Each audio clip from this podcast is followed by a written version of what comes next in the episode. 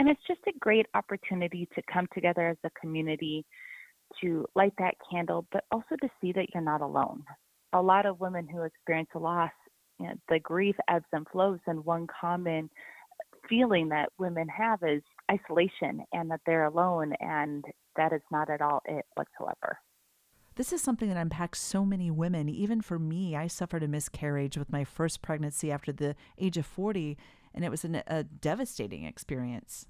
Absolutely. It's one in four, which, and it's not that one in four women, it's one in four pregnancies, which I think is a really important call out because while it might be a miscarriage, it could also be infertility, a stillborn, or even a devastating um, abnormality where a family has to make a difficult decision of termination for medical reasons because their diagnosis is not life compatible.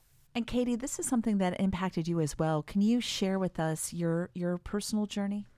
Absolutely.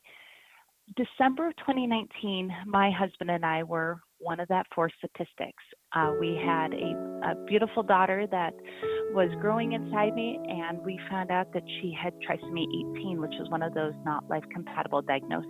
And everything from her heart to her brain to her intestines, spina bifida, everything was created and developed incorrectly.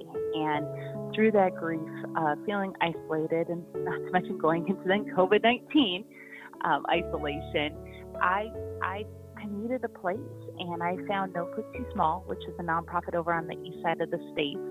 And No Foot Too Small is built on three pillars celebrating angels, uniting families, and building birthing and bereavement suites. Because so often some of these losses occur inside a hospital, and walking in and knowing that you're going to be walking out empty handed is one thing, but also for those families that walk in optimistically and are devastated and walking out empty handed. That's where these birthing and bereavement suites are so powerful. With that, uh, Sioux City, at the time, I was not able to locate a moms group, and I have been bringing the moms group here. We actually have our second in person meeting coming up on November 2nd at Four Brothers from 6 to 8. And it's just an opportunity for women to come together, share their stories, say their angel's name, lift up, you know, whatever might be the situation, but at the end of the day, know that you're not alone. Katie, you set up this support group locally. What is next for you and for the organization and the chapter here that you developed in Sioux City? Oh, the the dream wheels are turning.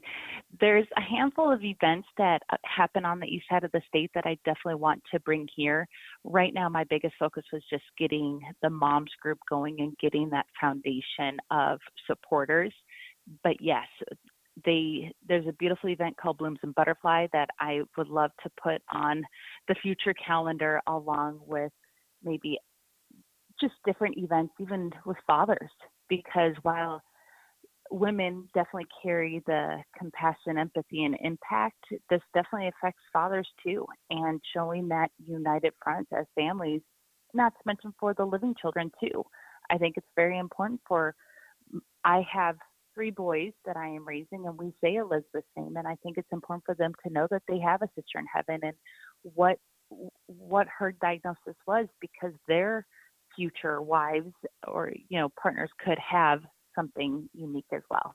And Katie, after your devastating loss, can you share with listeners what was next for you and your family? I was very lucky and blessed to have what many refer to as a rainbow baby, so that rainbow after the storm.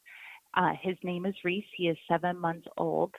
And I am a firm believer that while I, my daughter's in heaven and watching down on me, this is my opportunity to give her a legacy and purpose and take that grief and turn it into something that is very much needed here in Sioux City.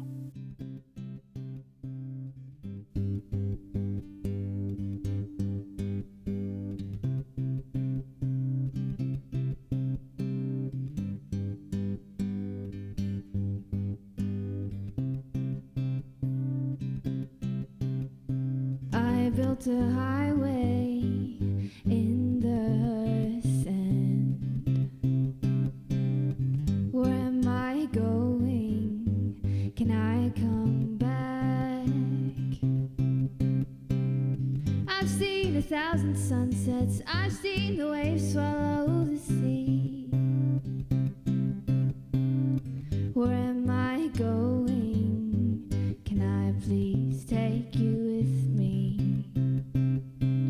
Winter crawled up to my door and took away those precious things he left.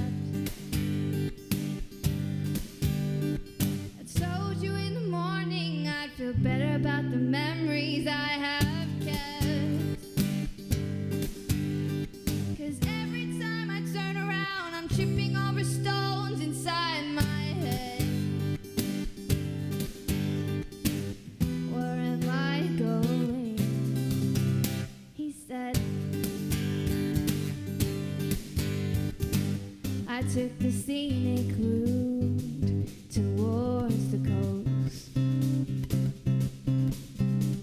You always knew I would. I hate the road. Spawn trees and hiking trails are things that I never thought I'd. Like. And honestly, these pictures I've been taking don't resemble my